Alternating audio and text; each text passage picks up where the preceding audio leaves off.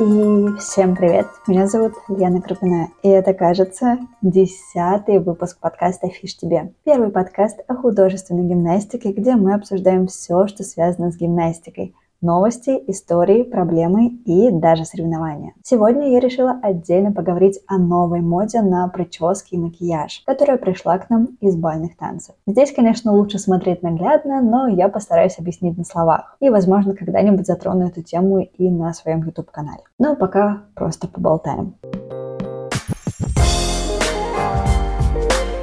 Прошлого года в моду в гимнастике вошли очень яркие образы на голове. Макияж, который виден из очень-очень далека, и прически, которые вызывают много споров. Законодательницей моды в этом стала Лала Крамаренко и стилист Наталья Долотова. В интервью стилист о себе говорила, что сама она из мира бальных танцев. Сама она мастер спорта по спортивным бальным танцам и считает, что это здорово привносить в мир гимнастики детали из ее родного вида спорта. Думаю, все представляют, какие зализанные прически есть в бальных танцах. В художественной гимнастике до недавнего времени такого совсем не было. Девушки заплетали сами аккуратненькие пучки и делали макияж довольно яркий, но в пределах нормы для ребенка. Однако новый тренд породил и большое количество негатива что в целом бывает всегда, когда стараются привнести что-то новое. Так было и когда юбочки принесли в гимнастику на купальниках, кто-то до сих пор не любит, а кто-то считает, что это прорыв. Так, думаю, с прическами мир гимнастики так и останется с двумя полярными мнениями. Те, кто считает, что яркие макияжи это перебор для юных гимнасток, да и взрослые гимнастки выглядят с ним довольно старо,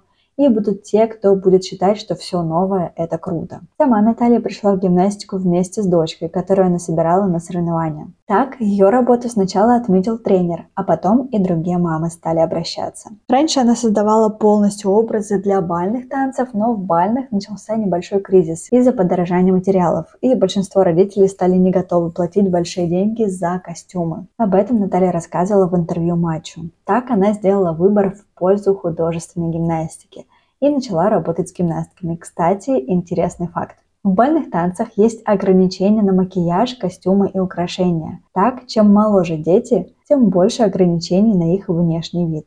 И начинающие бальницы вовсе должны быть без макияжа. В художественной гимнастике ограничений по возрасту нет, однако в правилах все равно есть пункты, касающиеся внешнего вида. Так в них написано, что прическа должна быть аккуратной и компактной, без громоздких дополнительных украшений. Декоративные детали допускаются, но они не должны быть громоздкими или опасными для гимнасток. Украшения для волос должны располагаться компактно и близко к пучку волос. А макияж должен быть легким, и ясным. Театральный грим не допускается. В случае несоблюдения данных правил гимнастка может получить сбавку до трех десятых. Если что, я уверена, что гимнасткам России никто не сбавляет за их внешний вид. Но, собственно говоря, по двум этим пунктам из правил я часто и слышу предъявы в адрес новой моды, что она нарушает эти правила. Макияж точно не называть легким, а волна на лбу выглядит неаккуратной и некомпактной. Ну и еще один момент, из-за которого все ругают новую моду, это то, что это все стоит бешеных денег. Так еще и недавно в сторис у Натальи она назвала одного из мастеров говном после чего к Наталье стали явно относиться еще хуже. Учитывая, что после того, как она назвала работу мастера говном, она прорекламировала свой курс о том, как нужно правильно краситься. Ну и теперь, когда вы в курсе дела, поделюсь, что я думаю обо всех этих новшествах. Напомню, что я безумно люблю все новое. Мне нравятся новые упражнения, новые купальники, новая работа с предметом и все, что вызывает эффект вау. И вся эта новая мода для меня очень неоднозначная. Во-первых, есть образы, которые действительно выглядят очень круто.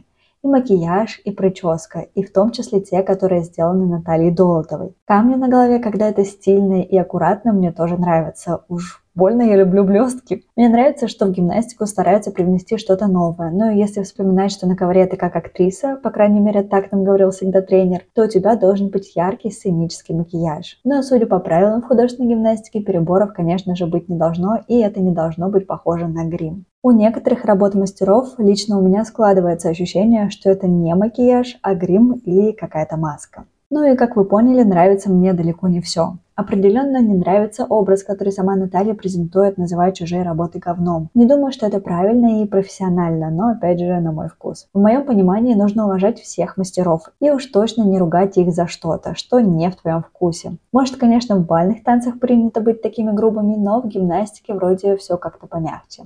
По крайней мере, публично. В зале мы уже знаем, что там часто всплывает много всего неприличного. Ну и макияж и прическа – это сто процентов дело вкуса, как и тот же купальник или постановка.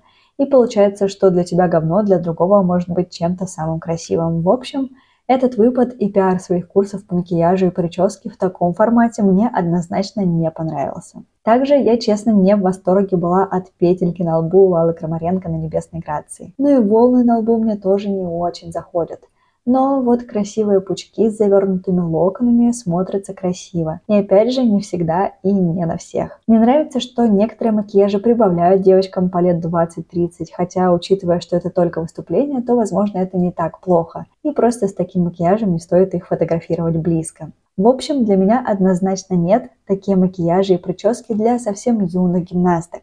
А для взрослых, конечно, на вкус и цвет. Иногда это действительно выглядит прикольно, но иногда правда перебор.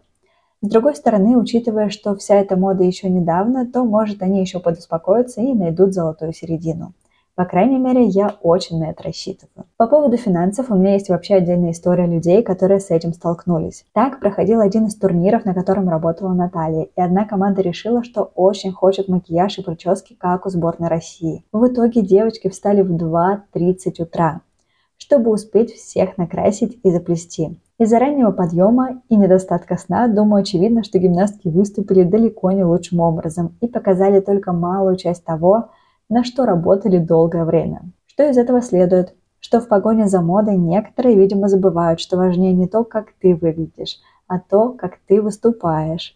Это из разряда, когда совсем юная гимнастка выходит в мега крутом купальнике, увешанном кучей страз, в боевом раскрасе, украшениями на голове и не может тянуть нормально ноги. В такие моменты у меня всегда мысли, что чем потратиться на дорогой купальник, прическу и макияж, лучше бы потратили деньги на дополнительные тренировки. Согласна, нельзя считать чужие деньги, но все-таки кажется, что гимнастика – это не про внешний вид, а про выступление на ковре. И я понимаю, что есть, скорее всего, большая прослойка людей, кому важнее внешний вид, чем содержание. Но мне точно больше нравится минималистичный вариант и крутое исполнение – так и с недавней контрольной тренировки сборной России на первенстве России.